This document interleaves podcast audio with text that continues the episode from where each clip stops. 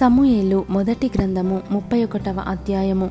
అంతలో ఫిలిస్తీయులు ఇస్రాయేలీయులతో యుద్ధము చేయగా ఇస్రాయేలీయులు ఫిలిస్తీయుల ఎదుట నుండి పారిపోయిరి.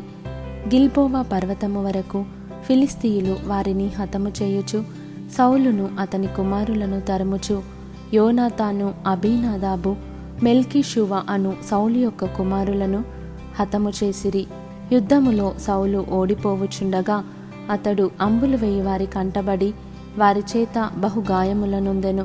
అప్పుడు సౌలు సున్నతి లేని వీరు వచ్చి నన్ను పొడిచి అపహాస్యము చేయకుండునట్లు నీ కత్తి దూసి దాని చేత నన్ను పొడువుమని తన ఆయుధములను మోయువానితో చెప్పగా అతడు భయము చేత అలాగు చేయనొల్లకుండెను. గనుక సౌలు తన కత్తి పట్టుకొని దానిమీద పడెను.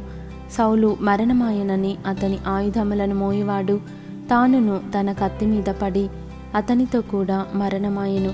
ఈలాగున సౌలును అతని ముగ్గురు కుమారులను అతని ఆయుధములను మోయవాడును. అతని వారందరును ఒక దినముననే మరణమైరి. లోయ అవతలనున్న ఇస్రాయేలీయులను యోర్దాను అవతలనున్నవారును ఇస్రాయేలీయులు పారిపోవుటయు సౌలును అతని కుమారులను చచ్చియుండుటయు చూచి తమ నివాస గ్రామములు విడిచిపెట్టి పారిపోయిరి. ఫిలిస్తీయులు వచ్చి వాటిలో కాపురముండిరి. మరునాడు ఫిలిస్తీయులు హతమైన వారిని దోచుకొనవచ్చి గిల్బోవా పర్వతము మీద పడిపోయిన సౌలును అతని ముగ్గురు కుమారులను కనుగొని అతని తలను ఛేదించి అతని ఆయుధములను తీసి తమ బొమ్మల గుళ్ళలోనూ జనులలోనూ జయవర్తమానము తెలియజేయుటకై ఫిలిస్తీన్ల దేశంలో నలుదిశలు వాటిని పంపిరి.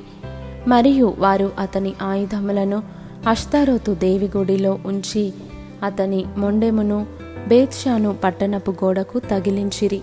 అయితే ఫిలిస్తీయులు సౌలుకు చేసిన దాని గురించిన వార్త యాబేష్ గిలాదు వారు విని బలశాలులందరూ లేచి రాత్రి అంతా నడిచి సౌలు మొండెమును అతని కుమారుల కలేభరములను బేత్షాను పట్టణపు గోడ మీద నుండి దించి యాభేషునకు తిరిగి వచ్చి వాటిని దహనము చేసి వారి శల్యములను తీసి యాబేషులోని పిచ్ల వృక్షము క్రింద పాతిపెట్టి ఏడు దినములు ఉపవాసముండిరి.